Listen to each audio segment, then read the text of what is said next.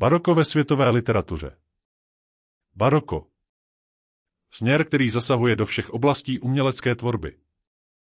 Vznikla v polovině 16. století v Itálii a Španělsku, poté se šíří do Evropy, trvá do poloviny 18. století.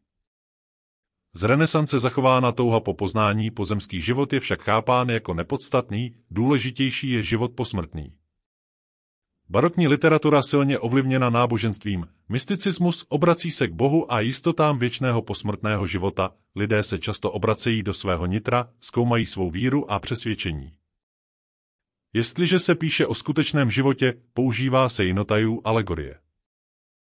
Život člověka je zachycován jako utrpení, strádání a bolest, vykoupení má přijít po smrti. Snaha přesvědčit člověka o jeho malosti vůči Bohu, velké chrámy jako například chrám svatého Mikuláše. Umělci Caravaggio, Rubens, Rembrandt, Matyáš Braun, Ferdinand Brokov, Karel Škréta, Petr Brandl, Jan Jakub Ryba, Josef Mysliveček, bratři Dýznoferové. Španělská literatura Pedro Caldrón de la Barca 1600 až 1681 Dramatik navazuje na španělskou renesanci, podobné náměty jako Lope de Vega. Autor komedií a tragédií s náboženskými tématy. Vyznavač katolicismu a příznivec absolutismu zpracoval dramaticky celý systém církevních etických ideí. Děj jeho her je logicky strukturovaný, soustředuje se na jedinou postavu a její vnitřní konflikty, instinkt, cit, vůle, rozum. Tematicky se velká část tvorby orientuje na náboženskou problematiku, ve které se odráží pesimistické názory. Život je sen. Trso de Moulina cirka 1584 až 1648.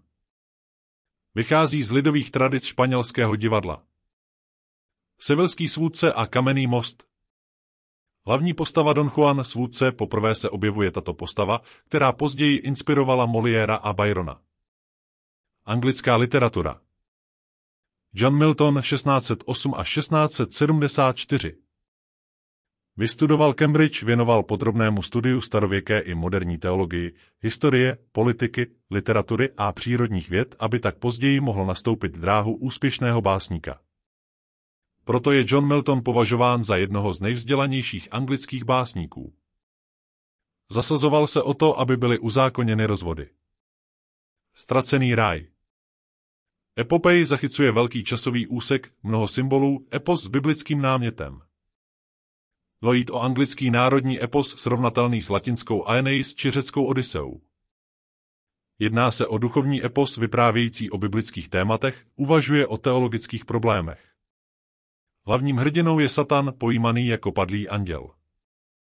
Kvůli své slepotě Milton tuto knihu diktoval, aby mohla být zaznamenána. Italská literatura Torquato Tasso 1544 až 1595 Osvobozený Jeruzalém. Epopej skladba s motivem křižáckých výprav. Německá literatura. Hans Jakob Christoph von Grimmelhausen 1622 až 1676 Nejvýznamnější prozaik německé barokní literatury. Ve svých textech využil osobní zážitky z třicetileté války. Jeho nejslavnějším dílem je dobrodružný Simplicius Simplicissimus. Lidově laděný román, pikareskní, šibalský, šidířský, nevybíravá ironie a satira, bohatý děj s mnoha postavami a vedlejšími epizodami.